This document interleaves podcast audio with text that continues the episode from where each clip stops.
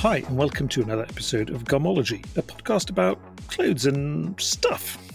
My guest today is called Sophie. And Sophie, would you like to introduce yourself and tell us a bit about what it is you do?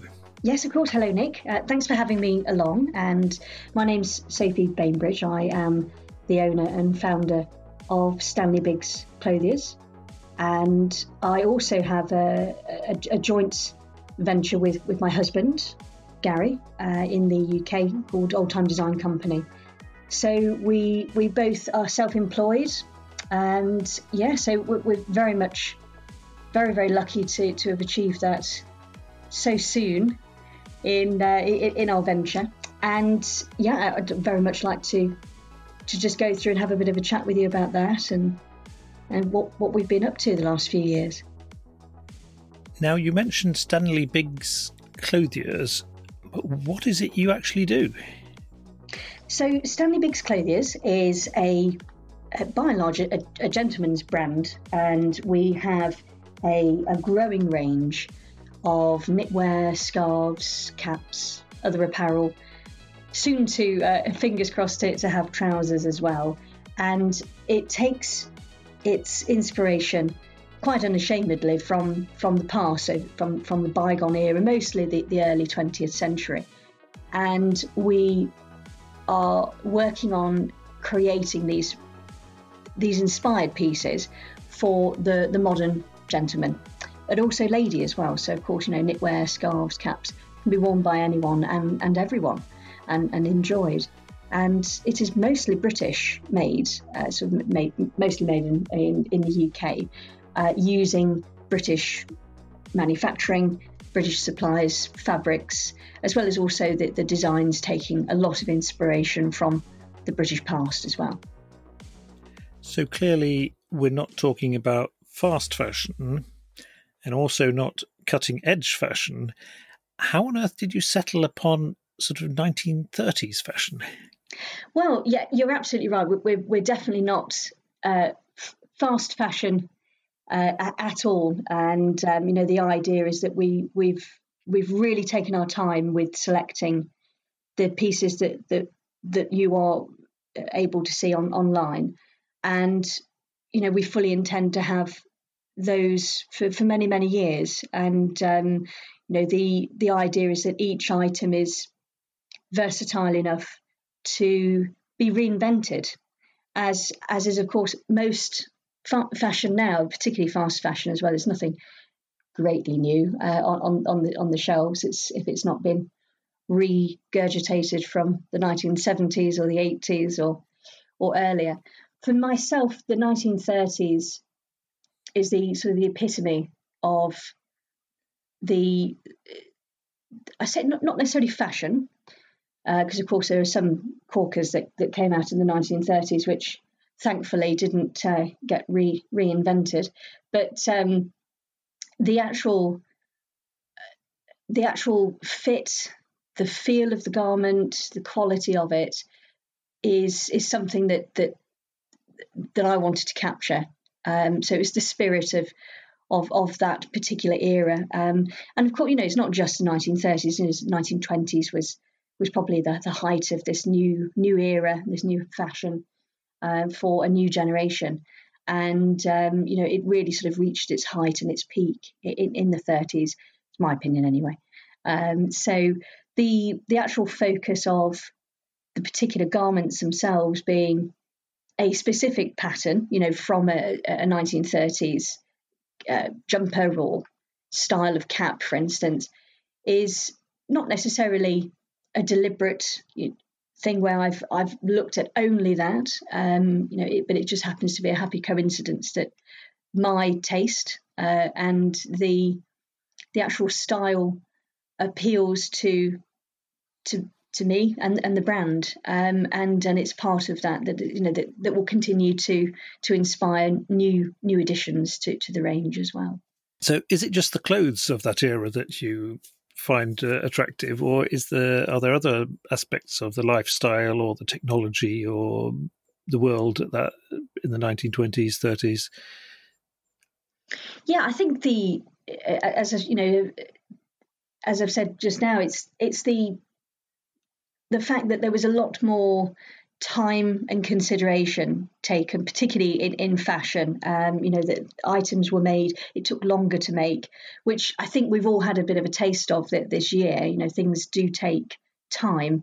And uh, particularly with, with the British industry, uh, fashion, you know, so the, the manufacturing industry and working with, with various suppliers, many of them are either a family run business still. So they have their traditions, which normally uh, are rooted in the early 1920s. So, uh, for instance, the footwear, um, the, the, boots that, that we have made, they, they've actually, the Lennons uh, started in the, the early 1900s, but they really sort of picked up in, in, in the 1920s. So a lot of the, the patterns that they still use now were established around that, that time, and they are made the same in uh, you know in the same tradition. So they've they've effectively they've adopted the, the the same method, the same spirit from from from that earlier era, and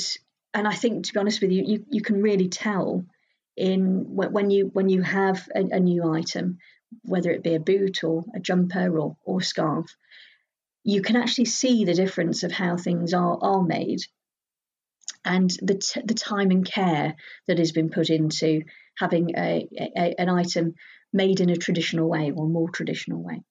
So yes, I, th- I you know I suppose it's the the actual around the industry, you know, the, the, the spirit of it and the, and the, methods, the methodology uh, is probably a greater inspiration, um, you know, for, for us to try and capture and, and continue on that that tradition in, in in the brand. But the actual spirit of the the overall era, you know, there was it, it was the era of pioneers really, and um, you know from the 1900s or the 1890s really up until the 1930s. You imagine the the the jump in technology, the you know the jump in exploration that happened.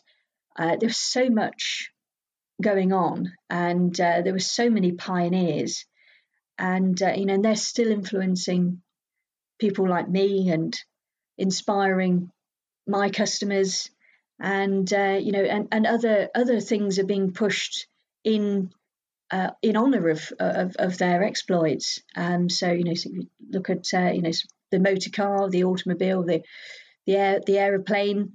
It was all uh, around this time that they really came into into their own, and um, they were vastly um, developed very very quickly in a short space of time. And we're seeing that now. You know, we're seeing that that development still, um, and how that's still being ad- uh, advanced and and adapted. So yeah, so it's it's a very inspiring period. And I think a lot of people find uh, find they actually uh, find a link to that uh, with, with, with the brand, and they they like to uh, sort of adopt that for, for themselves, and you know rather than go on an Antarctic uh, exploration themselves, they can sort of harness that that spirit with with the garments that that they they purchase from us. Indeed, I can confirm that uh, William Lennon uh, boots in Stony Middleton are uniquely authentic in what they do. Um, I mean, it's still pretty much the same machines they had when they started in, I think it was 1899, that are still in use today and the processes are the same. So it is quite the time capsule uh, to go there and um, and have a look at what they're up to. It is, yes, definitely. Regarding times when things changed, I have this thing about. Um, I often ask people when was the best time to be alive, but uh, for me, the sort of 1930s of which you talk about was sort of the early 80s when the huge advances in home computing and stuff were happening, and music, and that's a sort of a, a very uh, romantic period for me, even though I was about 14 years old at the time. Um, so, who was Stanley Biggs? Was it a real person, or was it a sort of figurehead that has been imagined up? So no, he was a indeed a, a, a man. He was born in 1919. Um, so he very much like yourself, Nick, where, where the, the 1980s inspired you as, as a young young man and, and teenager. He'd have grown up in the in the 1930s, and um, he was largely, you know, sort of, but by and large, um, Londoner. Um, nothing overly overly special about him. Um, you know, he, he was just a working class chap, and he then joined, uh, as as many many men did, joined up uh, the outbreak of the Second World War. Uh, he was in the Royal Army Medical Corps, and then he was assigned to the the new division, the Airborne Division. So he became an air landing, uh, so glider, uh, glider borne um, medic, effectively, and he was involved in the Arnhem, uh, the Operation Market Garden. So the uh, the, the ten thousand or so troops that were that dropped into into Holland to liberate the Arnhem Bridge, the the last bridge, the bridge too far. And unfortunately, he was um, again like like many of them were he he, he was um, injured and uh, he, unfortunately he died of his wounds. And he's buried in the cemetery at uh, Oosterbeek. So uh, and that has been sort of a place of pilgrimage for, for myself and, and my husband Gary for for many many years. So I've been attending probably that's 11 years now, minus this year unfortunately.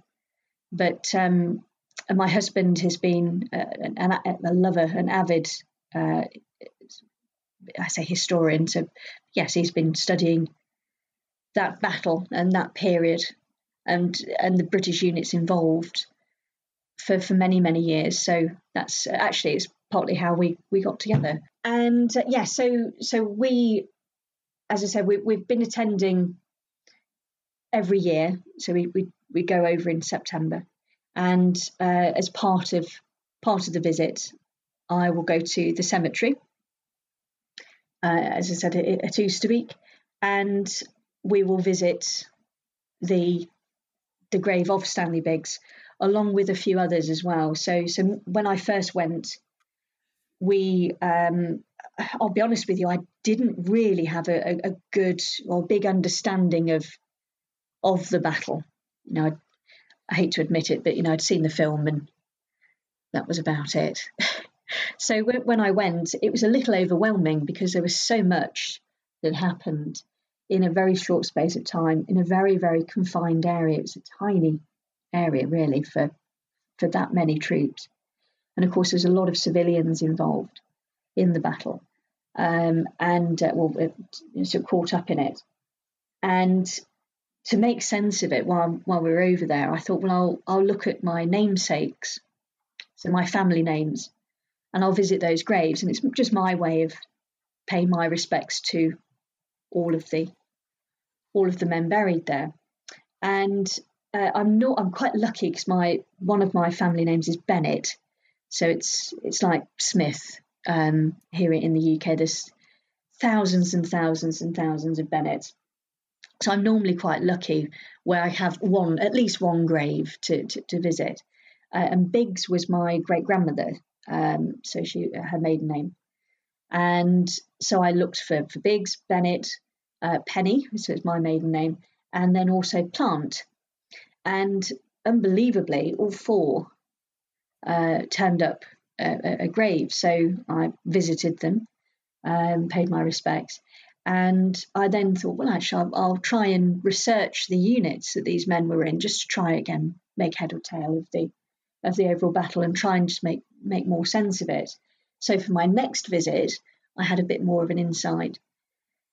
So I started to research the various names, and Stanley Biggs had been thoroughly researched by a, fantastic historian called Niall Cherry, and he had uh, written several books, and he does uh, sort of tours when you're over there, so you can actually go and have a, a effectively walk about on the ground that that know that the the battle happened and these particular anecdotes and stories occurred. And I had the unique opportunity to ask him. I said, "Look, you know, researching Stanley Biggs, and I, I know he's mentioned in your book. Would it be? Do you have any extra insight?" And this man is just a textbook with legs, so he knew exactly who I was referring to. And he, uh, said, "Oh, I've got photographs of him, and do you know he's he's captured in some film footage? Uh, I've got his. Uh, it's it's called a chit, and it's the the paperwork that was linked to the glider. So I actually know which number glider and the other passengers that Stanley Biggs went over and landed um, on on the, the 18th of September 1944. So there's so much about Stanley Biggs, and it sort of really it sort of really energized my my interest in in in the battle. And and uh, and then for, for, you know for the continuing years I sort of built on that and researched it a little more. And uh, and of course every year visited his his grave. So when it came to creating the brand it I just couldn't get past I mean I looked at other options and considered other options but I, I just kept going back to to Stanley Biggs um, because of course it'd been such a um, such an interest to me for so long and represented the you know the, the efforts that obviously he and thousands went to to to liberate the the the, the Dutch of which I'm you know have very very very uh, many friends over there and uh, and so many happy memories uh, of, of, visiting. So it just um, it just made sense to me, and and of course Stanley and, and Biggs in itself it sounds very very British. It's sort of epitomises everything really, uh, and it doesn't necessarily sound like any other brand either. It's it's quite unique and different, and of course we were founded in know, sort of we weren't founded in in the 1900s. Um, so it means that we do actually have a direct link and a tie and and our very own piece of history uh, just from day one. You know, even even though we were founded in 2019, and uh, and it serves as a bit of a, a, continuing memorial, really, for for him and and those men. So yeah, so sorry, I went on a bit there, but uh, hopefully that's uh, it's a lot more insight than just saying, oh well, it sounded all right. because sort of to continue the, the wartime theme, the village where you are based has another obvious wartime connection, doesn't it? It does, yeah. So, so I, I am a, I would say I'm, I'm a history boffin. I've, I've always been uh, in into, uh, in, well, into a lot of, a lot of um, sort of 20th century history, but uh, earlier as well. Uh, I, I, stud, I read read history at university, um, but one of my real loves and uh, and key interests uh, is the the Royal Air Force. So my grandfather was in it, and uh, so I sort of grew up with with knowing these these Air Force he- heroes and the, the you know the famous dam busters and the and those various uh, his you know pieces of history. And um, so uh, when when I moved to because I'm not originally from from Nottinghamshire. Um, but when, when we relocated to bought our house uh, near a place called Ripley, a little town, the it, well, it was a, a, to my great delight. I was actually walking into town one day, and I walked past this house, and I don't know if you if you have it over in in your area, Nick, but we have these things called blue plaques. Everyone will be familiar. Um, you know, so we'll say, oh, so and so lived here, or so and so. It's normally they sort of so and so passed here on holiday, and there's a tenuous link, but we're going to put a blue plaque on on this building or this street corner. And um, I, I noticed there was it was a red plaque, uh, which I believe signifies uh, it's an unofficial plaque, so it's been funded privately. And uh, it was the home of um, the uh, the childhood home and birthplace of Barnes Wallis, who was indeed the the famous inventor. Um, so he was aircraft designer first, but he's most mostly known for inventing the bouncing bomb, which of course the the Dambusters 617 squadron um, say dropped, but uh, skimmed across the, the, the, waters over various dams in in the Ruhr Valley. So um, so yeah, so there's a, a big sort of uh, link there uh, and of course, we're not a million miles away from the, the, the Derwent, uh, the, the, the River Derwent, um, which is fed from Ladybower, um, so the, the, the famous dam that uh, was used in practice raids by the the dam busters. Uh, so uh, so yeah, so we're, we're, surrounded by by Air Force history around here, which is fantastic. And there's so there's a you know there's old uh, POW camps here. So you know the film The One That Got Away. You heard of that? Ah, okay, so he's uh, the, the one that got away. He was the the one and only German escapee, and uh, that's literally. Well, I, I, I walk there regularly, uh, so it's about three miles away from me. And uh, there used to be a railway station um, nearby to to where I live, and it was that very railway station that he escaped, jumped onto the onto the train. Uh, this is sort of in the middle of the night, uh, and he managed to get to a, a, nearby airfield uh, called RAF Hucknall, uh, which was quite an important. It was uh, where the the group headquarters was was based, so it's quite a significant uh, airfield. And uh, he got so far, he jumped into a, an aircraft. He was just about to start it up and fly back to Germany um, before he was then captured. Uh, he was sent over to Canada, uh, and I think with with the attitude of try and escape from there, uh, of which he did, and returned to Germany. Um, so so yeah, so he was uh, literally, uh, as I said, stones throw from from where we are. So there's so much history around here, which is uh, you know fantastic for me. I lap it up. Uh, and of course, it, it, it acts, acts, as a lot of inspiration for, for the brand. And so, for instance, we have one of our collared jumpers, which is based, interestingly, on a, a Belgium design from 1936. And that's named after Barnes Wallis. And uh, many of our caps uh, have adopted the names of the the famous houses and, and, halls and castles around around Derbyshire. So we try and you know, sort of encompass that and capture that in in the overall um, aesthetics of, of, of the brand. And and of course each each item then has its own little bit of history that it carries on and um, hopefully educates. You know, so it gives gives extra insight in, into into that part of history for, for our customers and, and, and followers as well. It does give men of a certain age an excellent opportunity to uh, bore um, listeners with um, excruciating detail about whatever anyone is unlucky enough to ask them about. Definitely, it's. Uh, I mean, I, am I'm, I'm terrible for it. I, I love of being able to say, "Oh, did did you know?" and then coming out with a little anecdote or, or story. But um, but yeah, you know, I I, I love it, and um, uh, and and it's it's you know, I, I I'm part of that that process. You know, so I I you know not not only create the, the designs and decide on the the particular fabrics and the source of those fabrics, but the you know the actual the naming of the product is I think just as important as getting the fabric right. And um, you know it creates an identity that you know there's many there's there's so many uh, inspiring stories. It's you know you think you can go on forever.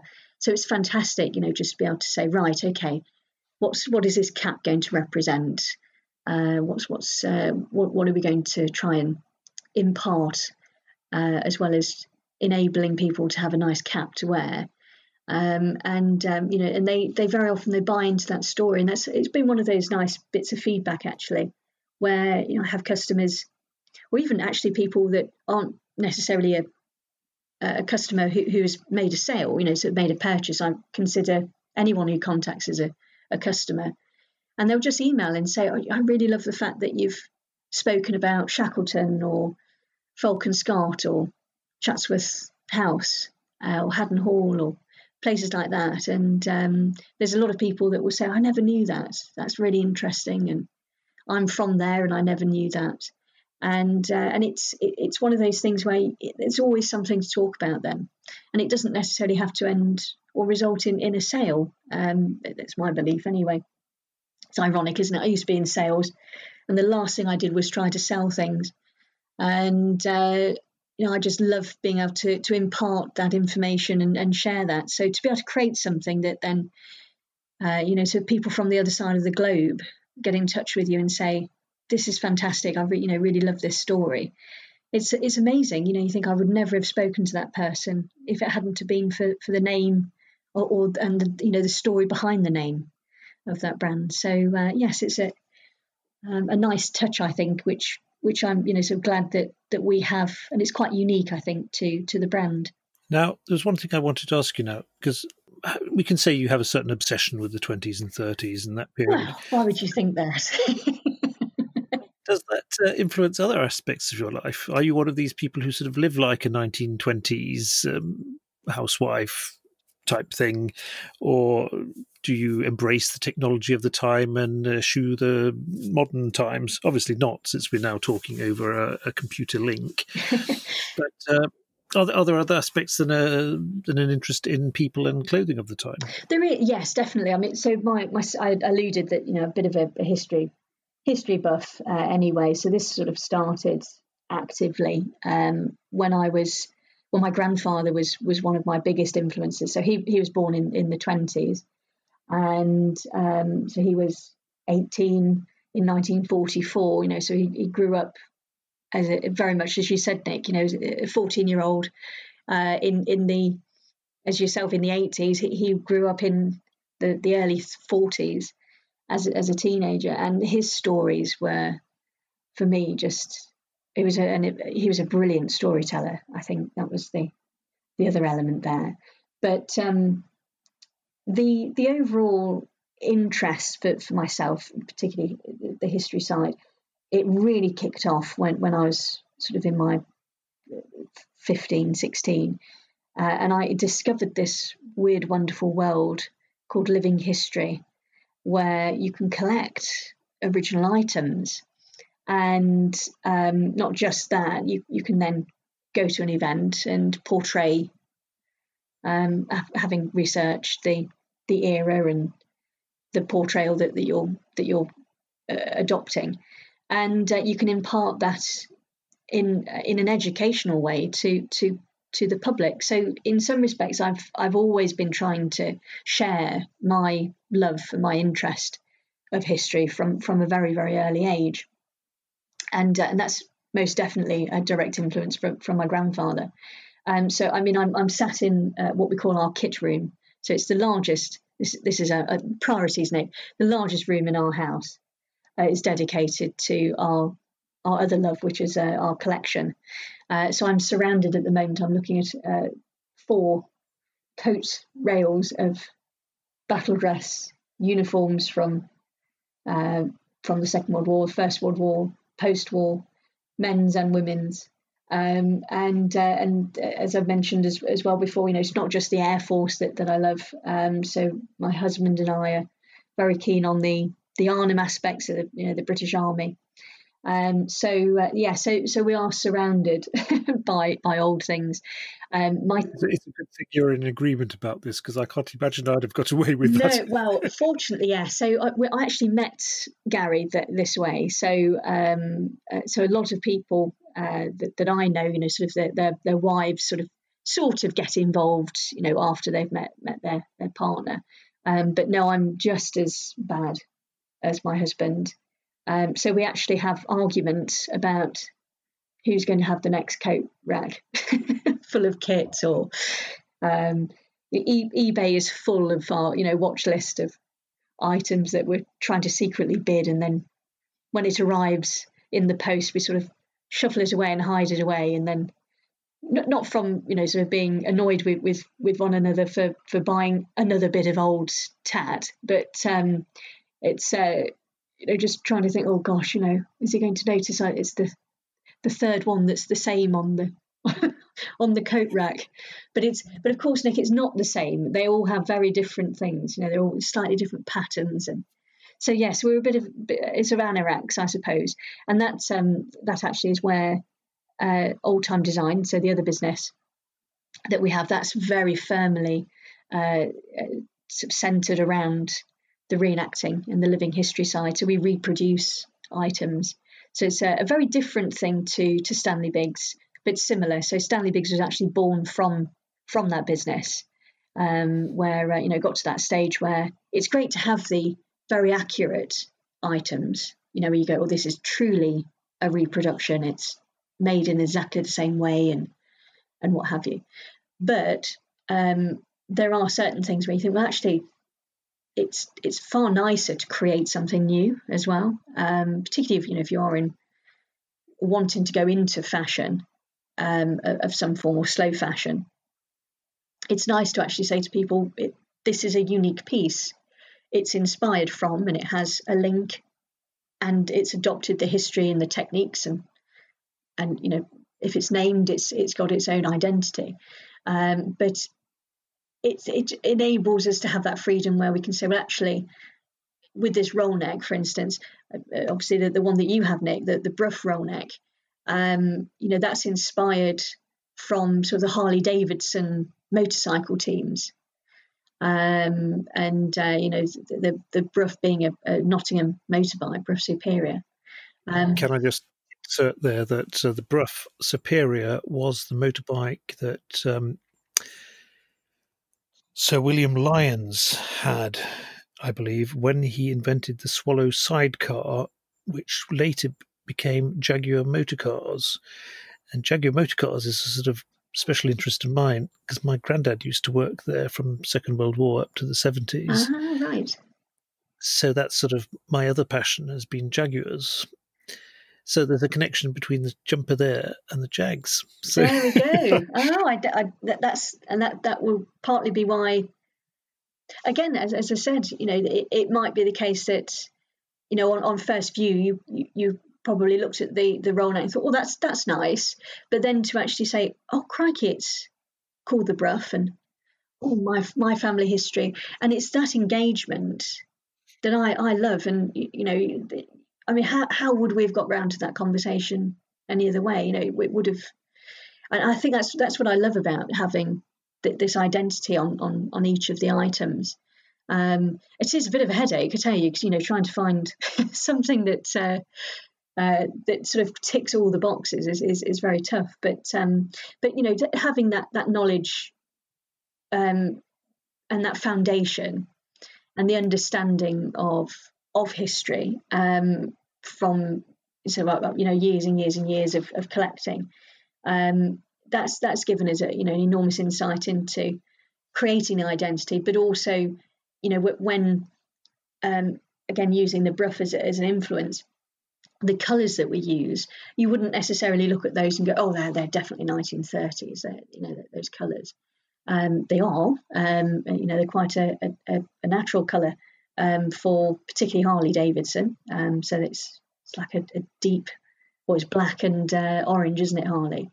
Um, but um, you know, it's that sort of understanding of of the era that has enabled us to take it, run run with it, and develop it, and and create something that's inspired and different um, for for people to to add to their wardrobe. And um, and, and enjoy for many many years.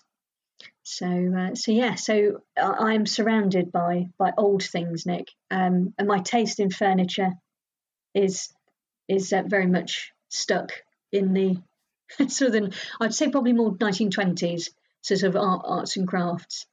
Um, but um, but no, you know, I, I, have I have a telly, and I grew up in I'm, I'm a 90s girl, so the 90s for me. Um, so I you know I grew up with loving Buffy the Vampire Slayer and being inspired by by her.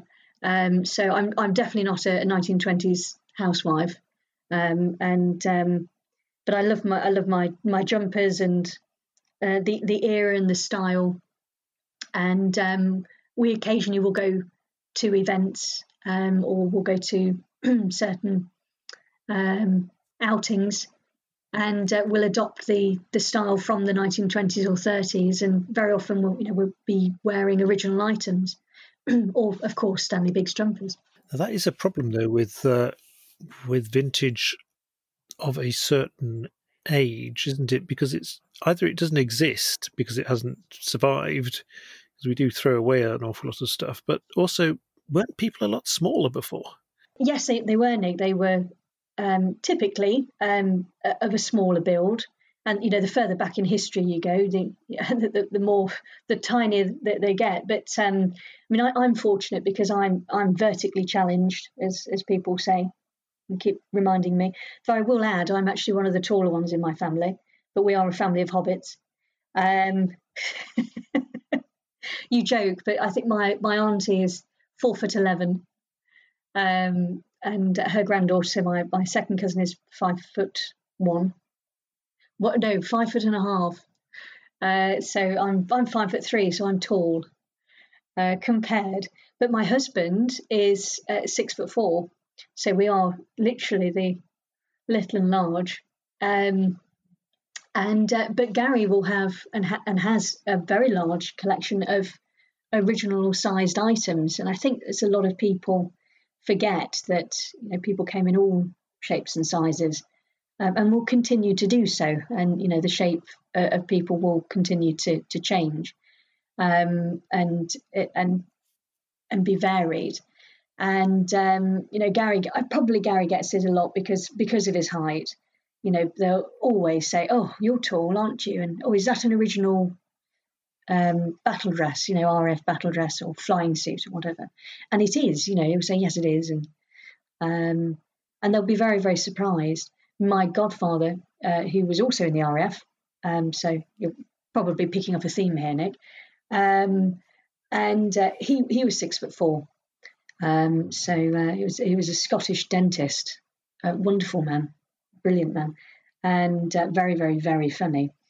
And uh, he he was uh, yeah, as I said, he was he was very tall, and uh, he was a pilot, a Lancaster pilot.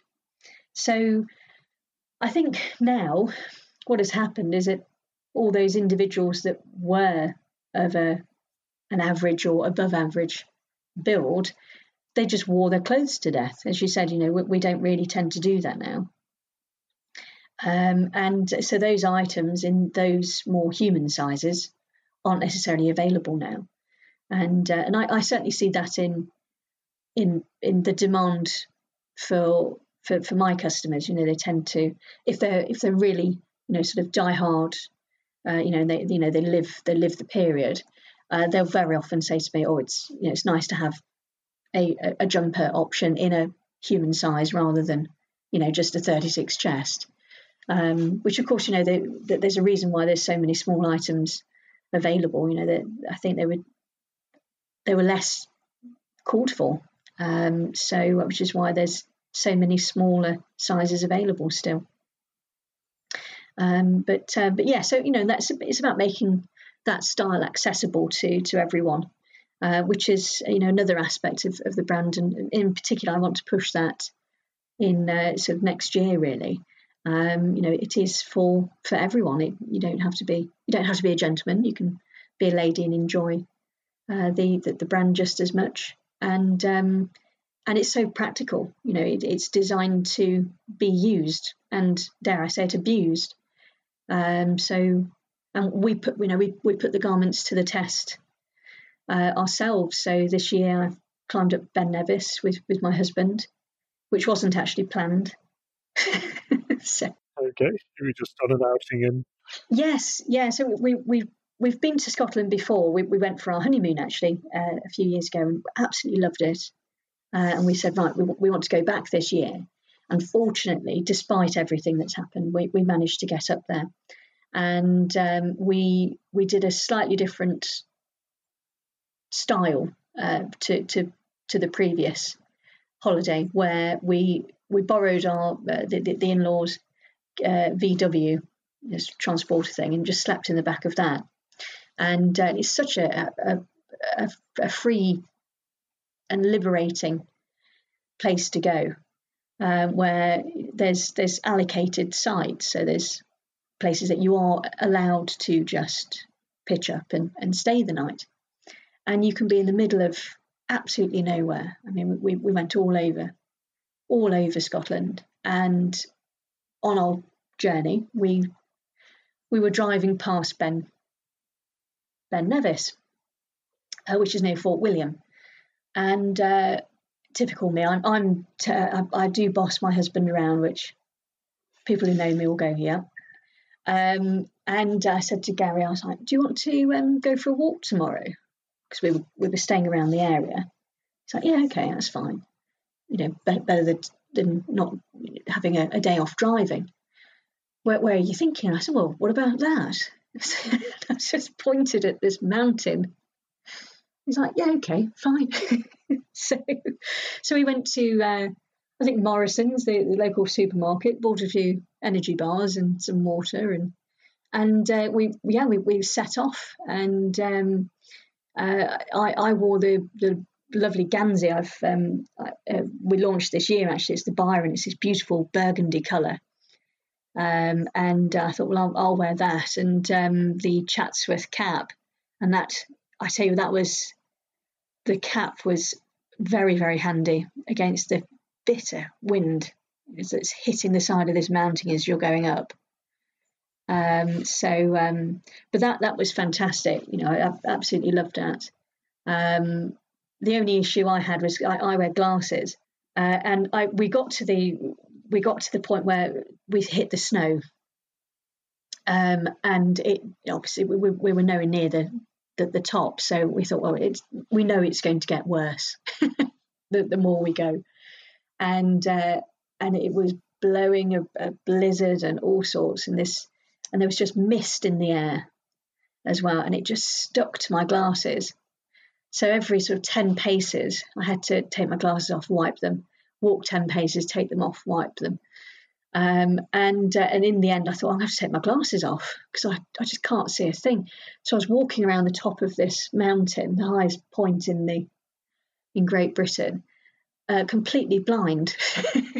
I couldn't see a thing. but I was warm, uh, and uh, the cap was a, a, godsend. It really was. Um, so, uh, so yeah, you know, so again, you know, the I, I put my money where, where, where my mouth is really, and you know, we we really do put the the garments through their paces, and I know a lot of uh, my customers do the same. Um, so, and that's always fantastic, you know, to hear of their exploits and and their adventures as well. I want to know right now what is, I mean, were you fully kitted in vintage mountaineering garments when you conquered Ben Nevis? Um, so I'll, st- I'll be brutally honest, my, my style does lean towards the older um, period. Um, so I don't have, uh, what is it? Is it Gore Tex? I don't even know what the term is. I don't have anything like that. Um, so I had a I had a jumper and I had a a, a smock. Uh, uh, that um, to be honest with you, it's, it was quite uh, you know to a certain to a certain height, it's too hot for for anything but a, but a base layer. Um, so, um, but yes, you know, I, I don't wear uh, any sort of man-made fibres. Um, we did have normal boots, sort of modern. Uh, I had Vibrams, which they're a, um, I think, are they Switzerland? I think, but they're a 1930s brand, uh, mountaineering brand, um, and they make the soles now for.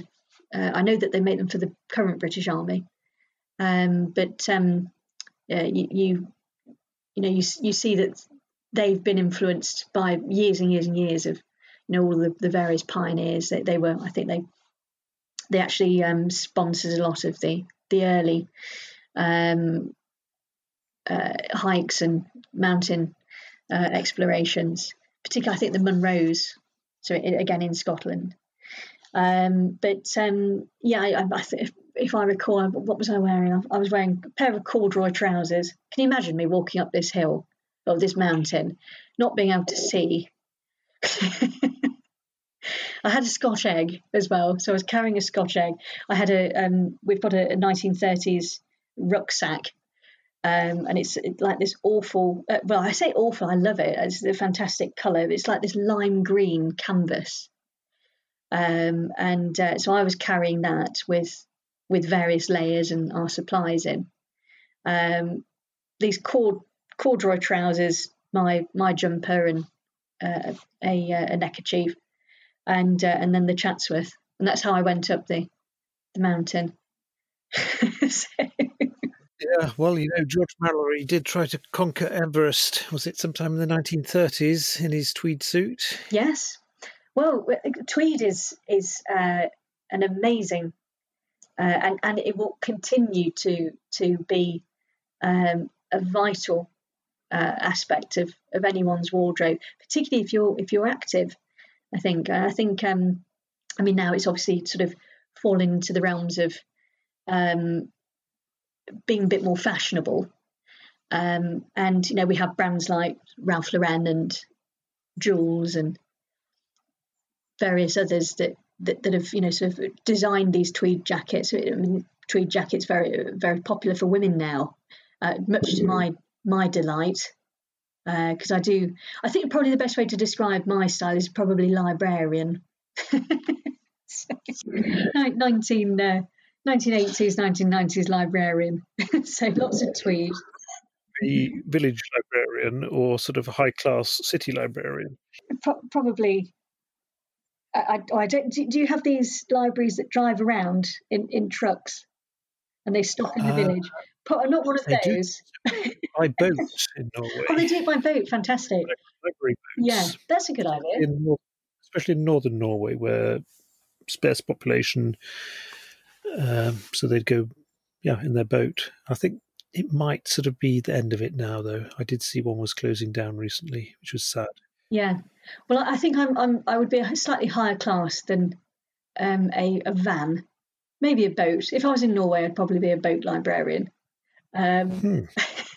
but um, any opportunity to wear jumpers, I do have a, a, a problem. Uh, my husband has called it many a time uh, on I have a scarf, coat, and jumper problem. I have a ridiculous amount of them, and I, I don't have room for them all. so, uh, yeah, well, I can relate to that. It's only a problem if you choose to see it as a problem. Yes, yeah, so I, I, I, have a we, we have a, a little spare bedroom, and the, the, bed is full of my coats of which there's no hmm. room for them. But um, the alternative way to look at it is that it's a, a wonderful collection. It's it absolutely, and uh, you know I can sort of, I think I probably boast. Uh, yes, there's a lot. I've got a lot of coats, which is terrible, and I keep buying. I bought a, a actually talking about tweed, bought a tweed jacket um, the other day, and um, it turned up, and Gary was, "Oh, what have you bought now?" I said, "Oh, it's it's uh, I thought, oh God, how, how do I get how do I get out of this? They said it's not another jacket, is it? I was like, um, no, no, it's a blazer. uh-huh. He's like, right, okay, yes, it's an outer garment, is it? Yes, yes, it is. So, but yeah, so I've been uh, been wearing that, making the most of it, rubbing, rubbing, uh, rubbing it in. Uh, with, with a husband. That um, leads me to a question which I was going to save towards the end, but it's an opportune moment now. With a house full of sort of vintage garments and properly vintage garments at that, does your house sort of have a very vintagey smell to it, or have you grown immune to it?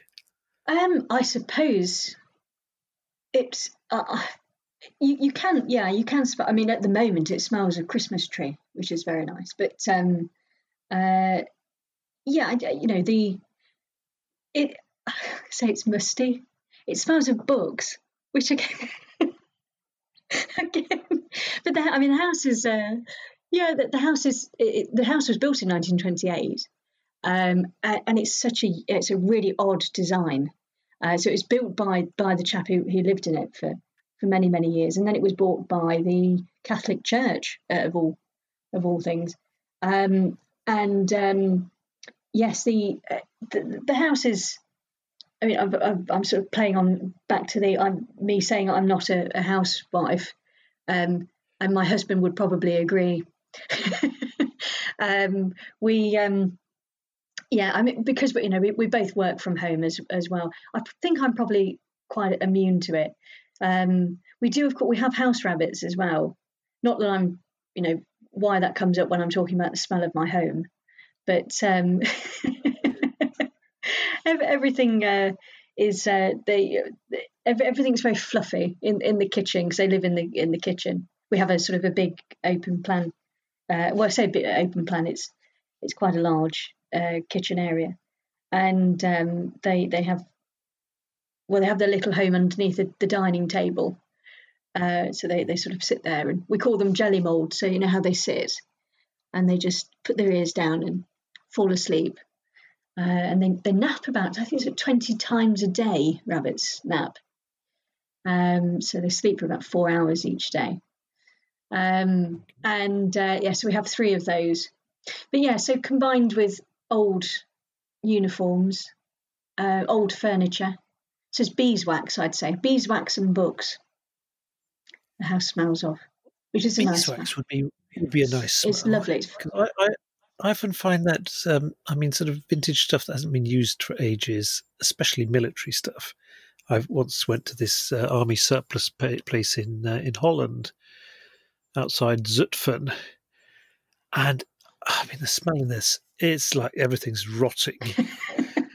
uh, so I was I was really going to ask you whether you have any. What is your best trick for ridding clothes of their insanely crappy smell?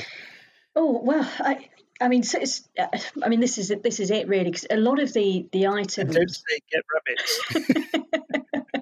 or disguise it with uh, the uh, um, some awful odor killer thing. Um, I mean, a lot of the time, I mean, the majority of the clothing is is wool, um, and wool does actually have very natural. It is a very natural fibre, um, and um, in in regards to the the odor, you can tend to air things naturally, um, but um, but it's a case of you know sort of uh, laundering them or you know, sort of dry cleaning them safely. Um, and um, but I, I don't think I've uh, I, whether I'm immune to it. You've got me thinking that. You've got me paranoid now, Nick. Yeah, it could be your reeking. The whole village it knows must, who's Sophie. It must, yeah. They sort of, you know, they don't need they don't need my address. They just follow the smell. yeah. But it's okay because we're not allowed visitors at the minute, so it's fine. so safe for a little while. Longer. Everyone's safe, but um, I don't think it smells. I, do you know, uh, at the start of this uh, podcast, I didn't think we'd be talking about the smell of my home. you go. We go where others fear to tread. so, uh, but yeah, so I, I think the um, actually talking about smells and things, uh, and going back to books and my sort of librarian sort of style uh, persona, I bought a candle. You're going to laugh at this. It's it's made it's made in the UK, so lovely company on Etsy. I found it's a soy soy wax or soy candle, and it's old bookshop smell. so if it doesn't already smell musty and of old books, it will do later on when this candle arrives. Because I think that's probably not the most pleasant of smells. I mean, I love the smell of new books, but sort of ones that are decomposing might not be where we want to go. well, I, I, was relieved when I saw sort of elements of the. it was things like uh, cinnamon and bits and pieces like that have been added to to this is it flavour? I don't know. I don't know what you the, the, the essence of the of the candle. So I shall have to let you know. But um, but yeah. to take a swerve back to um, to what we were originally talking about, um, with the sort of 1920s, 30s uh, clothes styles, and you've been talking about living history and uh, reenactment. It strikes me that this also sort of really touches pretty closely to cosplaying as well. It does, yes. Which is, uh, it, it, I'll be honest with you, Nick. It's it's cosplay for me. I, have never, other than reenacting and living history, um, which I would say is probably a different form of um, of cosplay. Um, I'm not overly familiar with it, but um, with the brand actually, uh, I've I've become more and more aware of it, and um, uh, quite uh, roundabout, but it's, it's, it's a nice story anyway, so I'll tell you. Um, the Good Omens fandom Did you yeah. did you see that uh, with um, David Tennant and Michael Sheen? Yeah, I really I really loved the book. I tried to watch the TV series. Uh, I sort of didn't get into it in the first minutes, and then I sort of forgot all about it. Oh, right. Okay. Well, I was it good? It's well. So for, for myself, I um, I saw the program first, and then um, I thought, you know, I'm going to read. I'm going to read the book, um, and, uh, and that, that was the start of this year. I found, um, and I had to put the book down because it was so similar, uh, literally almost word for word, to the program. I it was too soon for me. Um, you know, so the element of what was going to happen and therefore the enjoyment of reading the story was sort of a bit lost because I I knew exactly what was going to to be said, not just what what actually happened. Um, so in, in, that regard, uh, it's it's very very close to, to the book, and of course the screenplay was written by uh, Neil Gaiman, uh, who is a writer along with Terry Pratchett. But there's a big fandom there um, where um, Aziraphale and Crowley, um, so the the angel and, and, and the fallen angel, um, uh, th- there's a big cosplay around that and um, I, uh, well, for, for, Stanley Biggs, we, are on we're on Twitter, along with you know other Instagram and Facebook and all of that, um, and it was actually following. There was a lot of floods back in uh, around this time actually last year. We we were very badly flooded um, last year, um, so the workshop um, and the office and, and our home uh, was flooded. Um, and unfortunately, the, the, the weather didn't improve uh, for other parts of the UK, and, and, Wales was incredibly badly hit. Half of it was underwater, I think, um, in sort of the, the January February period.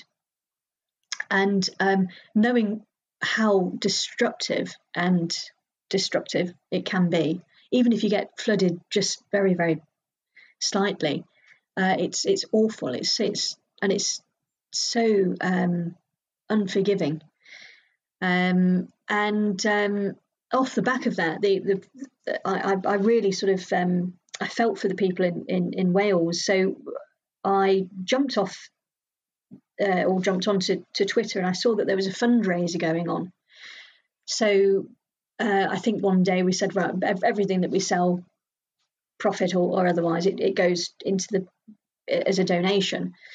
Um, and uh, and then I think for about a month we you know, every every item that was sold five pounds went to went into the pot, um, and it was to help businesses badly hit in, in Wales. And unbeknownst to myself, it was um, Michael Sheen who set up this uh, fundraiser because, of course, he he is a, a Welshman, and um, we managed to do a uh, a fundraiser where we auctioned off a jumper um, for for Michael's fans to buy him. Um, so we raised money that way. Um, but off the back of that, we've sort of adopted by Michael's fans, and uh, and then off the back of that, you know, the Good Omens crowd.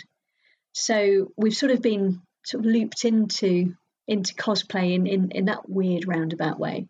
And it's it's an amazing, uh, uh, I say, little mini microcosm of a of a society. Um, and you know, so they're so impassioned about about uh, you know what, what they do and how to achieve it. And uh, there's a lot of dedication that goes on, and probably just as much as we are anoraks about you know getting you know that particular uniform from 1942 or whatever it might be right there's a lot of yeah, people that go into I've only I've only sort of observed it from a distance really but I had uh, Holly Swinyard on the podcast a few episodes ago she's the editor of the cosplay journal mm. and a keen cosplayer and uh, I think it's quite wonderful very creative and uh, I mean there's a there's a lot of overlap with dressing up putting on clothes um, once you get away from the fact that really we could all dress up as North Koreans and we'd be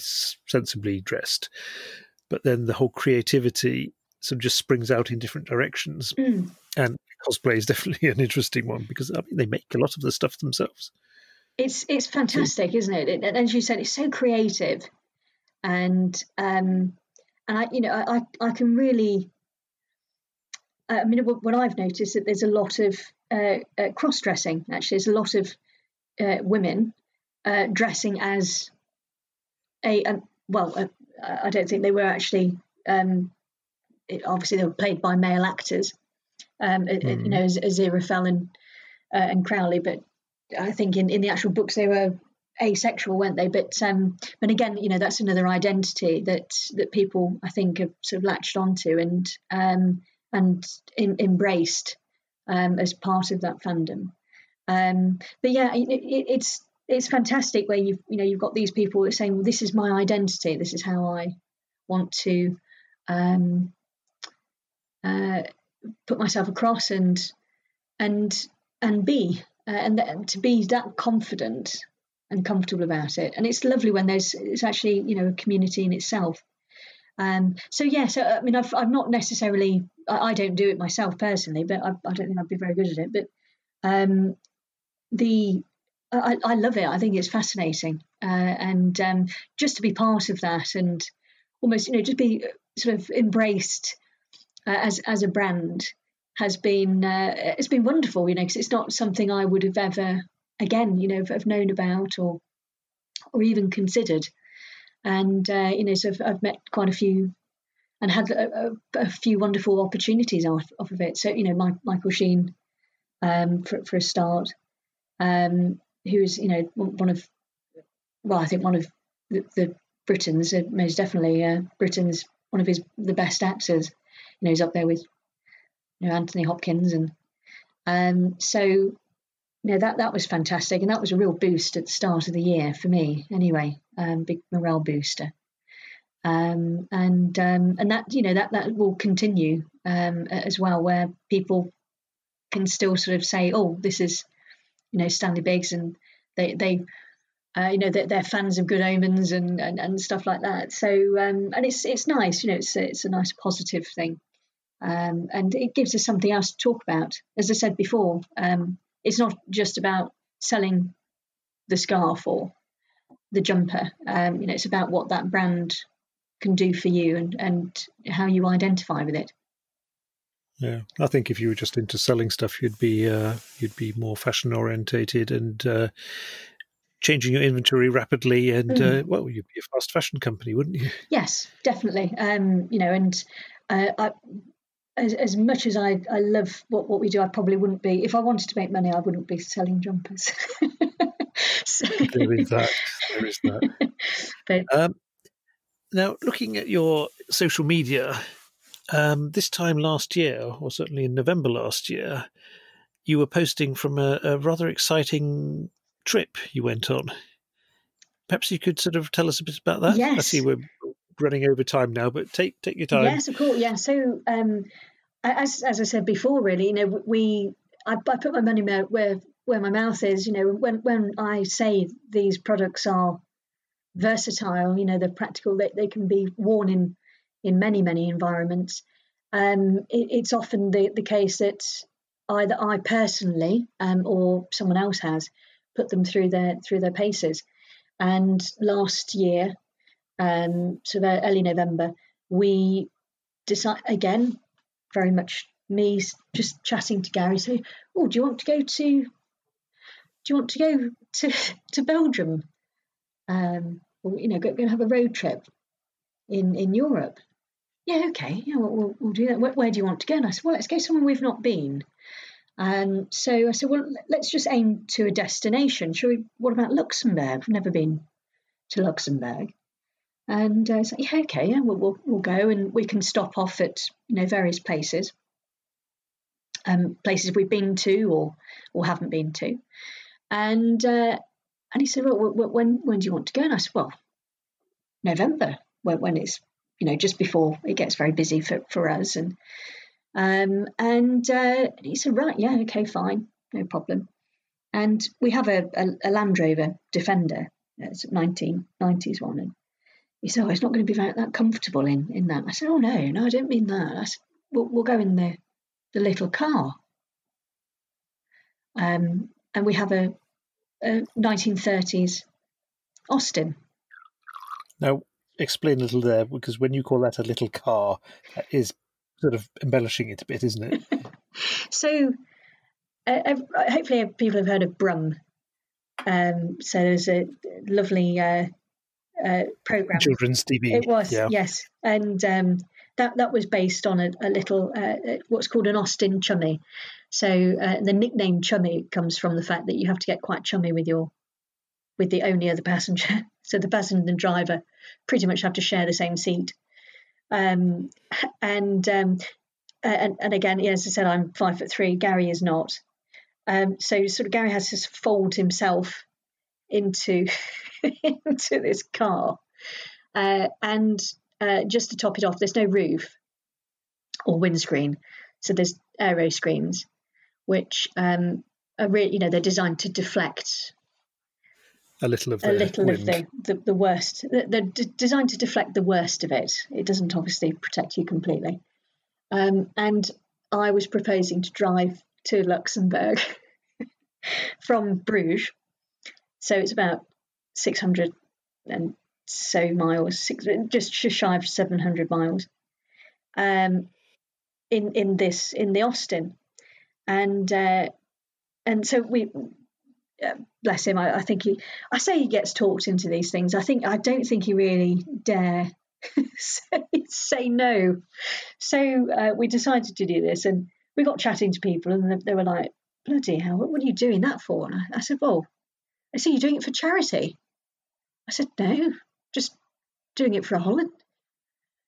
I'm doing it for fun." And they're like, "Oh, really? Why?" And I said, "Well, do you think I ought to do it for charity?" And they said, "Well, I think I think you could probably raise quite a bit of money because it's absolutely, you know, balmy to do in November, Sophie." Yes. What's wrong with that? Anyway, so and I said, well, "I've got I've got jumpers. We've I sell jumpers. It'd be fine." Said, what, what else are you going to wear? I said, well, I've, I've, got a scarf and goggles and caps and gloves and what have you. So, um, so we actually wore a combination of of Stanley Biggs and um, an original clothing. So I had a, an old rain mac, for instance. Uh, and it's actually at one point when we first set off, because uh, the other thing, we had to drive to the ferry. So we had uh, about a 50 mile journey uh, to get to the ferry, um, even before we'd crossed the, the water. Uh, and um, I'd, I'd put on so many layers, I couldn't actually move. I couldn't move my arms, uh, which is a bit of a disadvantage when you're driving. Um, so, so I actually had to strip down. So I had I was a lot colder than uh, than I was expecting to be. Um, but um, uh, well, I say cold. I was wetter because I, I, I had I had to forego one of the layers. But um, yes, the uh, the other the other uh, issue was uh, that we couldn't share the driving because Gary physically can't get behind the wheel. Um, so I had to do all of the driving. Uh, and then just to make it even worse, um, I decided that we were going to drive to Luxembourg in a day. Right. From Bruges. Which in a modern car, everyone goes, oh, yeah, it's not that bad. It's not too, you know, it's doable. Um, but the the little Austin is it's tiny. It is. It's very. It's it's about. It's the chassis is six foot long. Um. So yeah. So it's not only small, uncomfortable, with zero weather protection, and I think it's also pretty slow, isn't it? It's yeah. So the t- the the fastest really that that it will go comfortably because of course you know the idea is to get there as well, not um, break the engine. Um, it can it can go around 50 miles an hour. I, th- I think we got 52. Um, yeah, I think we got 52 at, at, some stage on a very, very straight road. It was actually the road um, that um, was used by, oh gosh, it was, it was through Belgium. I'm trying to think who it was now. I want to say not not uh, Charlemagne. Mm-hmm. Um, so beautiful road.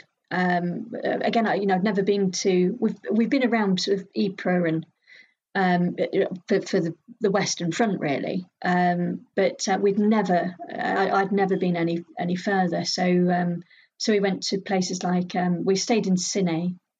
Uh, on this is all on the way back, um, but we we went to um, a, place in. So we didn't go to Luxembourg, the city. We went to Luxembourg, the, the country, and uh, we went to a place called Esch-sur-Sûre, which is this beautiful, beautiful town um, surrounded by mountains, which again proves a, an issue in a little car.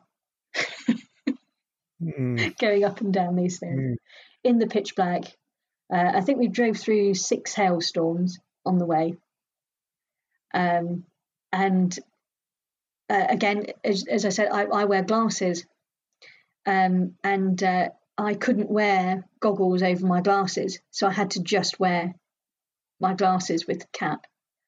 And I found this ingenious way. You know, you see these photographs, uh, old photos, you think, gosh, you know, they've really they've got it sorted. You know, I'm thinking sort of like Russian refugees and you know, sort of from from the sort of the the 1900s, you know, where the the women sort of wrap themselves up in you know these long bits of cloth to keep themselves. Mm-hmm. I looked like that, uh, wrapped up. You could just about see you couldn't see my eyes, you could see my glasses.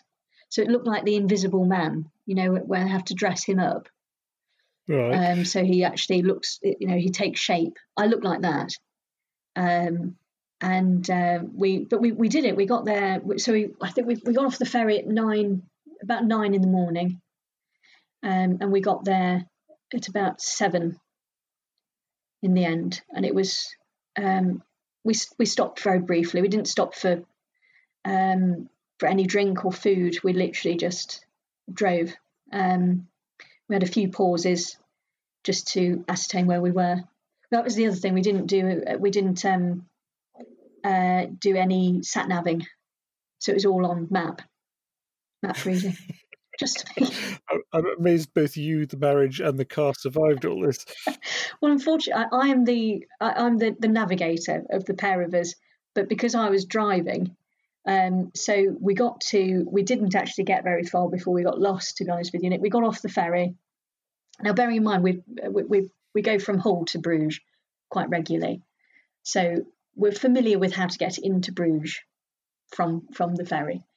And uh, my on this occasion, we, we said, well, we, we need to we need to avoid going through Bruges. We need to go around it, of course, because we're not stopping.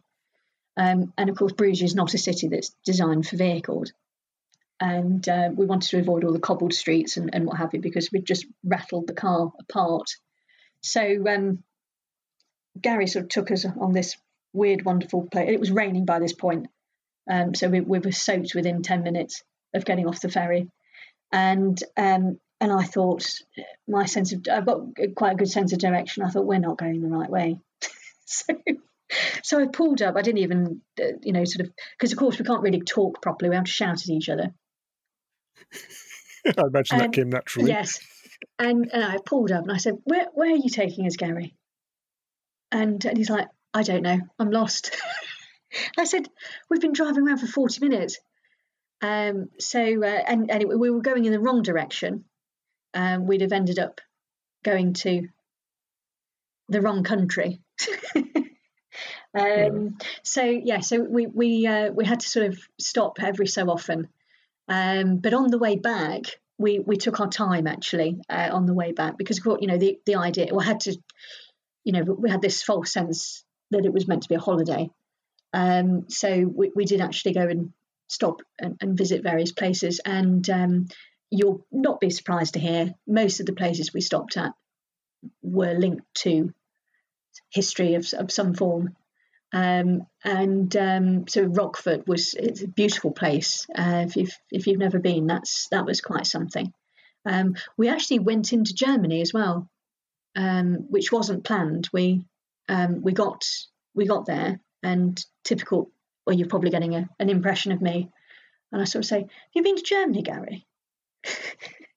and he's exhausted. You know, he's got this dirt all over his face. His hair's a mess. You know, we're both absolutely knackered. We're uh, this is the next day, and and I say, um, "Have you been to Germany?" He's like, Uh, I have, yes, I have been. Like I said, we're not going to Germany, and I said, well, I've never been to Germany, um, and I'm the driver, so get in. so, right. so, we ended up uh, going to to Germany, and um, desperately trying to find a bar to have a drink, because you know just to celebrate, because we didn't really have the opportunity, and uh, everywhere was closed, so we had to sort of went went back over into into Luxembourg, and um, uh, we went around, had the day around where where we were staying, and then we went all the way back. So we went a different route. Um, so we stopped at Ciney, uh, Rochefort. Uh, we stayed over in Mons. Um, so we did a, a bit of the, the First War history there. You know, so where it all ha- where it all kicked off in the, the Great War. Um, and we then um, on the uh, remembrance, we were in Ypres, so um, visited the Menin Gate. Um, so, uh, and I, I, tried to to do videos uh, as and when, but we raised money for Leonard Cheshire, which again mentioned about my my RAF, the love for the the Royal Air Force.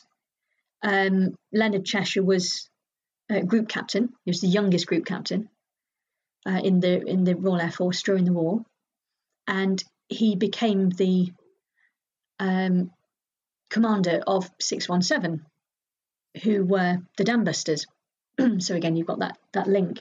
He wasn't. Uh, so Guy Gibson led uh, the, the squadron for the dam the dams raid, but Leonard Cheshire was involved with the the future exploits um, of of 617. So they they formed a, a reputation um, for you know doing the impossible um, with um, with um, precision bombing effectively, so low level precision bombing.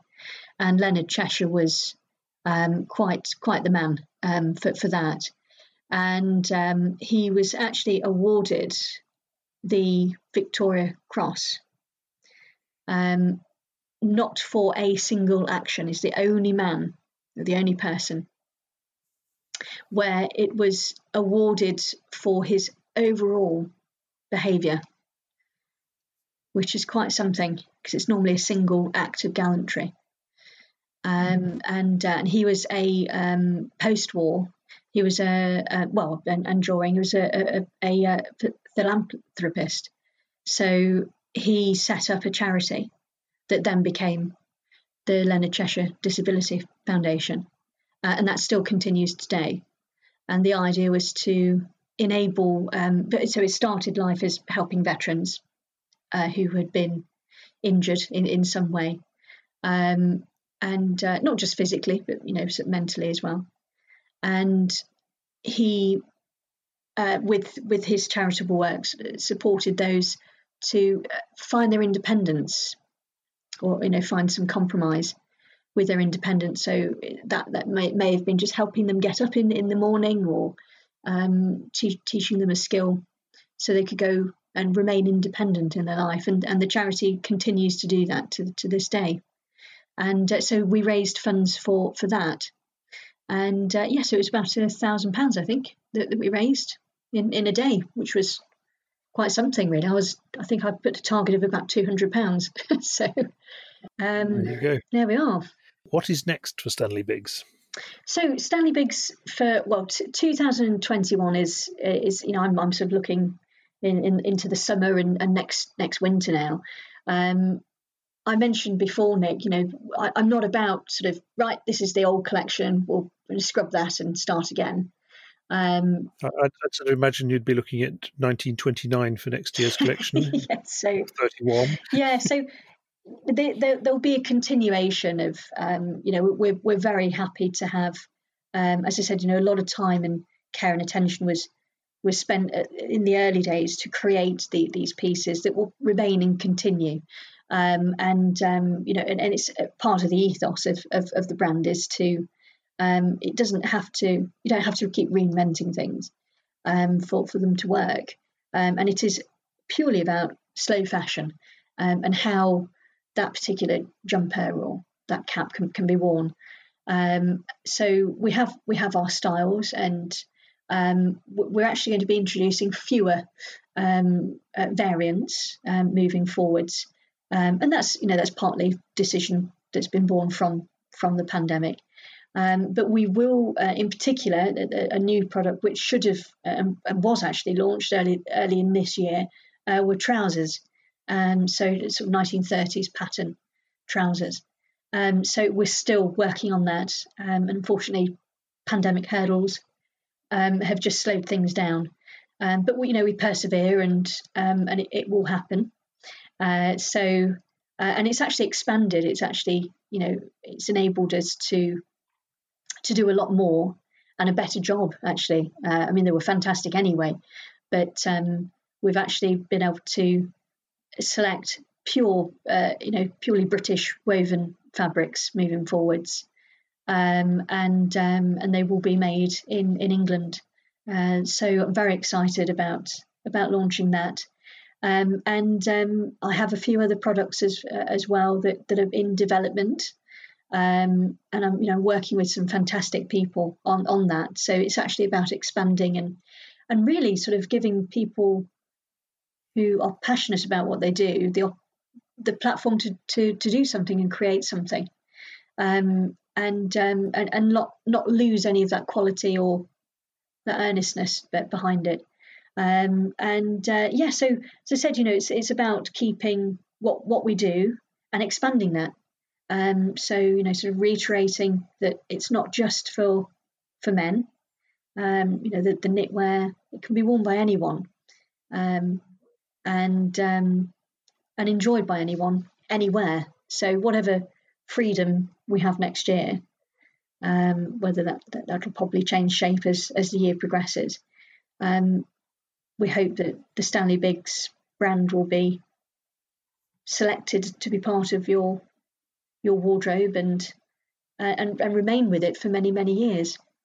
Um, and, uh, and I'd love to hear more from people, uh, uh, you know, about what, what they're up to and what they're doing.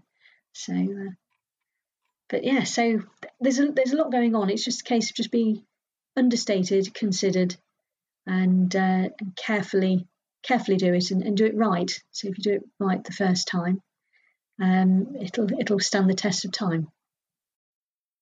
How on earth is it possible to make what you make in the UK and sell it at such reasonable prices?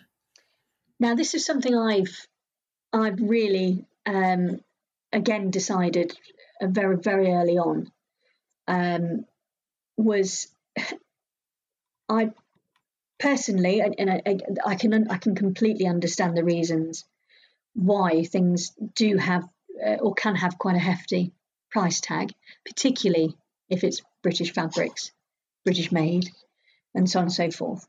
Um, but and I've I've said this many many times already. Uh, um, uh, uh, not wanting to repeat myself, but you know, it's not about this. It's not about the sale a lot of the time. Um, you know, the the idea, and, and again, putting money where my mouth is. I would rather someone say, well, actually, if, if I put extra twenty pounds to this purchase, I could have this jumper for twenty years. Um, and and I'm helping that industry. You know, I, you know, you're investing in in something, um, and there's certain items there that fund the other, if that makes sense. So it's about looking at the overall than just the the price of the garment, and I think a lot of businesses miss that. Um, you know, whether they will put a price tag or cheap price on something, and I think that's the other thing as well is that a lot of people are very, very used now to, and uh, you know, I'm guilty of this. Everyone is, where um, even if you look online, um, if you look at something, it's it's normally price price orientated. Um, even you know how it's sorted or how it's filtered, not the alphabet mm-hmm. now. It's it's done by what's the cheapest. Um, so everyone sort of has this, I think, false idea that clothing is actually very cheap and should be very cheap. Um, and uh, you know, it's the old saying, is it buy cheap, buy twice. Um, and of course, you know, I don't know. Let's say if you spend ten pounds on a t-shirt, you probably will wear that out and need a new one in two years So then you spend another £10. However, if you spent £40 on a organic cotton and all the super duper things, yes, okay, no, the initial purchase is going to be far higher, but you'll probably end up having that that t-shirt and not necessarily need a, re- a replacement for many many years to come. Um, and um, and I would like to make that as accept, accessible to people as as I possibly can. Um, and and uh, you know, and again, it's it's the price of things. so I don't put anything that I couldn't afford myself, um, uh, or wouldn't want to buy my, myself. Um, so um, and uh, you know, and I'm a I'm a hardened Midlander, so I don't uh, hand out money uh, that that uh, that easily. But um, you know, it's it's smaller profit margins, definitely. But um, but you'll notice as well, uh, you know, I, I don't adopt this. Um, oh, we've launched this product, and then in two weeks' time, it's forty percent off. Yeah. Um, I would rather have it at a forty percent price all the time, and sell sell it consistently, um, rather than this chopping and changing. Because I think personally, it cheapens cheapens what you're buying anyway. Uh, and it's you know as a customer, it's happened to me where you know you buy something. I'm sure it's happened to you as well, um, where you buy something, you think, oh, okay, and then it, it, arrives, and you've I don't know, let's say you've subscribed to to their mailing list, and then the next email you get, it's it's in their fifty percent off sale. You think, oh, right, okay, well, if I'd have waited two weeks, that always strikes me as very dishonest because you realise that the actual price was the discounted price. That's what they would have sold it for. Exactly. Yeah, it's, it's what what you're, and I think ultimately the um the the, the it's not just fashion. Um, I think it, it's in all forms of all walks of, uh, of, of, of most industries where it's a direct to consumer purchase, where um, and also you know business to business, where you know they have a list price um, and I, I, mean, I used to I used to be in sales, and you know, you'd say, well, how much is it? And I used to sell advertising and data, and I've sold all sorts of things. And you say, well, how much is it? And they go, oh, it's fifty pounds. Right, okay, but you can sell it for thirty. It's like, well, why not just sell lots for thirty pounds then? Oh yeah, but we could get more. You think, well, no, not really, because the customer will probably know that they could get it for thirty pounds. so, um, and I would much rather just say uh, it, it's this much, um, and um, if the price changes, it will be consistent. Um, so, and, and you know, and I'm not saying it, it, the price will go down or it well can go down or up.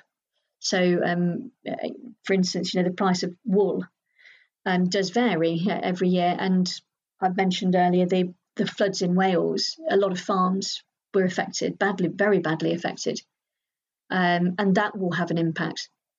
Uh, this, you know, the pandemic will have an impact. Um, but uh, you know, but, but you are supporting, you're investing in a, a very, a, a very, very uh, convoluted um, system. You know, that goes all the way back to the sheep farmers, particularly in the case of mm-hmm. our knitwear, that that that wool is has to be farmed. It has to be transported. It then gets sent to, uh, it gets treated uh, in a by in a very very sustainable, healthy way. No chemicals used whatsoever.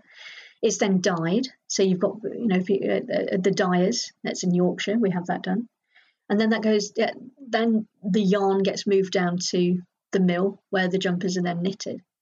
Um, so you've got all of this industry um, and um, so, you know, yes, our jumpers are £100, and I can fully appreciate why some businesses charge 250 or 300 pounds because they're again you know it is supporting um, the the industry in itself. Um, but um, I would much rather keep the prices realistic for as many people as possible um, and it's the only way that you're going to change the way of doing things. Um, you, know, you, you have to appeal to people's better sense uh, of saying, well, actually, if yes, okay, it's a little more expensive than what I would normally buy a jumper for or a coat, um, but it's not that much more. Um, and it, and in ten years' time or five years' time, it would be, it would have become a habit. Um, so, uh, and as I said, you know, it's not just about the price of that that garment; it's the overall, you know, the bigger picture. Um, and um, yeah, and, and it, it's it's a lot to. you have to be quite brave to, to do that. You think, gosh, you know, I could be making a lot more money. Yes, I could, but um, what what would I do with it? I'd probably just buy more stock. More, more coats. Uh, more, you know, more yeah, more, more coats and scarves. So you know, my, my husband's very happy with the with the with the setup. But um, yeah, so so really for, for me, Nick, it's it's about making it as as fair as possible. Um, and uh, and genuinely, you know, I, mean, I've I have a lot of uh, different different customers of of all different uh, sort of walks of life and backgrounds, um, and and I love chatting to them. You know, they they chat to me and they'll email and um, and, and even on Twitter, you know, we have private sort of private messages with, with, with individuals who are who are very young. You know, they they may not necessarily have left school yet, and they say, "Oh, you know, we really love love the idea of it, but but I haven't got the money at the moment." And it's like, well, that's not a problem. You know, it's it, it, you'll get money at, at, some stage, you know, and it, it's what you choose to do with it that's the most important thing, and it's about um, winning them over um, to you know to, to actually say, well, actually, yes, I now have some money. I, I want to spend it in the right way. Um, and, uh, and, and you know that feeds all the way back to you know the sustainability of it, um, and you know the the the importance of getting rid of this fast fashion. You know, let, let's let's get a new style every every year and throw things out.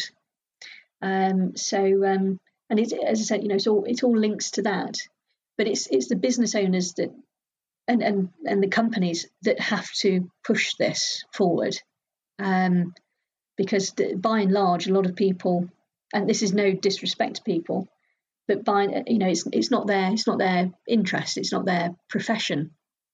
They're not going to know the ins and outs of you know the, the industry. Why should they? You know you're you're the professional you're the one who's there representing and uh, and and championing that um, so uh, it's about them trusting you to to provide them with the right items um, and uh, and winning them over that way.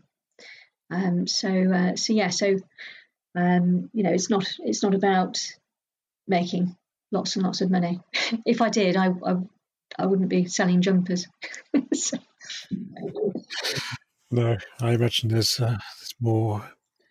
There's other things that would generate a lot larger profit there is, you know, and and and I think it's I congratulate people that that do that, and um, you know, there's I think if if I was to do that, I would probably end up doing, you know, put, putting it back into something else anyway, um, and and that's what that's what we do, you know. So oh, um, my my job um, funded um, the the first business that we set up.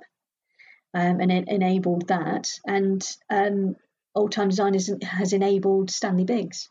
So um, and there's always you know these stepping stones, uh, and there you know it's tiny steps or, or small steps, but you're consistent and careful with it, and um, and you know it's important to to remain true to to the message that that you that you set out um, on on day one.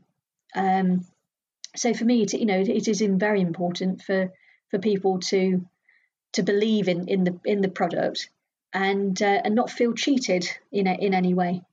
Um, so um, and, and, and to remain transparent is it will always be the case. Um, so uh, and I, I, I would I'd welcome anyone to say message me in five years and say Sophie you said this um, and uh, remind me that, that I said that. Um, and I would I'd probably say yeah and we're still true to that. So, um, uh, you know, I'm very earnest about that. Um, and I, I, why would you be any other way? I think, I think that's that's the the main thing is why would you want to do it any other way? as long as you're totally transparent about your luxury holidays, I mean, nobody's going to accuse you of ripping them off, are they? Absolutely not. No. Um, you know, so uh, so the, the, the luxury of. Um, I think the next one we might do. Well, we did speak about. Um, well, I sorry, I spoke at Gary about um, uh, crossing the Pyrenees. Okay, oh, you might find the customers are willing to chip in a little extra to. yeah. So, um, yeah. So we'd. Um, I, I, was looking at um, some of the escape routes. Um, so again, with, with the uh, well, World War II link, um, but um, obviously a lot of the, the, the escapees were, were RAF and and other nations. Um, so I was looking at that. Um, so, but you have to you have to do it at a particular time because, of course, it's it can be quite uh, treacherous. So, um, but yeah, that that was that was the plan. It, it will happen, but um, so I just need to work around what what's going on and jumping out of an, an aircraft as well. I wanted to do That's that. something you you want to do. Uh, I I I don't particularly want to do it, and I think I will need someone to push me out of the aircraft. But I would like to say I've done it, if that makes that's sense. Exactly, that's exactly what I keep saying. I can't, I can't imagine jumping out, but I'd love to be able to say that I've, I've done, done, it. Yes, that's yeah. You know, just say yeah, I've, I've parachute. But I, would like to do um, the uh, the round chute, which um, you, are not allowed to do over here in in the UK. So um, the plan would be to go over to Holland um, and uh, and jump. Um, but I would. Uh, I'm contemplating. I, obviously, not the parachute would be a modern spec, but um, I would do that in period clothing because I have a yeah I have a, an original SOE suit. I'm very fortunate. Um, so the the, the, the special operations exec, executive Right. Um, they okay. uh, occasionally, not all the time, but um, they would parachute their their agents in um, into occupied territory. And well, do they sort of have to um, dig a hole and put the suits in? Yes. Yeah. So they, they would bury their the equipment, you know, the parachute and and what have mm-hmm. you. So these suits are incredibly rare, um, as you might imagine, because half of them are buried in Europe uh, rotting away. Um, and uh, I believe that the so the one I have, I think, is is most likely from uh, the training establishment that was at um, Manchester. One of them was in Manchester, Ringway. Um, and I, th- I think that's probably why it survived. But um, yeah, so I would do it in this. Sounds bonkers, but I think you have to do it now. Yeah, I, I, def- def- I definitely do it definitely do it. But um, it, it's the, the the thing is that the suits are quite rare, so that there's obviously an element of damaging it. So uh, part of me, you know, I mean, the other thing, the his, the historian in me, sort of saying, "Oh gosh, prosperity." And everyone, everyone else is saying, "Now that's a fine old excuse." I know. Yes, you think, well, you know, okay, well, find me another then. you can just wear something else. Yes. Okay, Sophie, this Good. has been great. Good. I think we have to end now. Yes, no problem. Uh, I did tell you, gift of the gab. that's good. Very good. Okay, thanks a lot. No, it's a pleasure. uh, um, bye bye for now.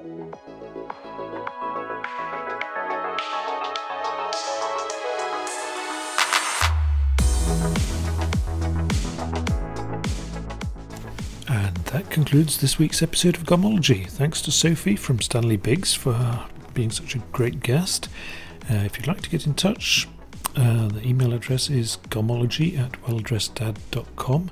You can also uh, subscribe to our Instagram feed, Garmentology Podcast. If you like this, you might also like my blog at welldresseddad.com, my Instagram, welldresseddad again, and um, there'll be a new episode for you next week. Thanks a lot, and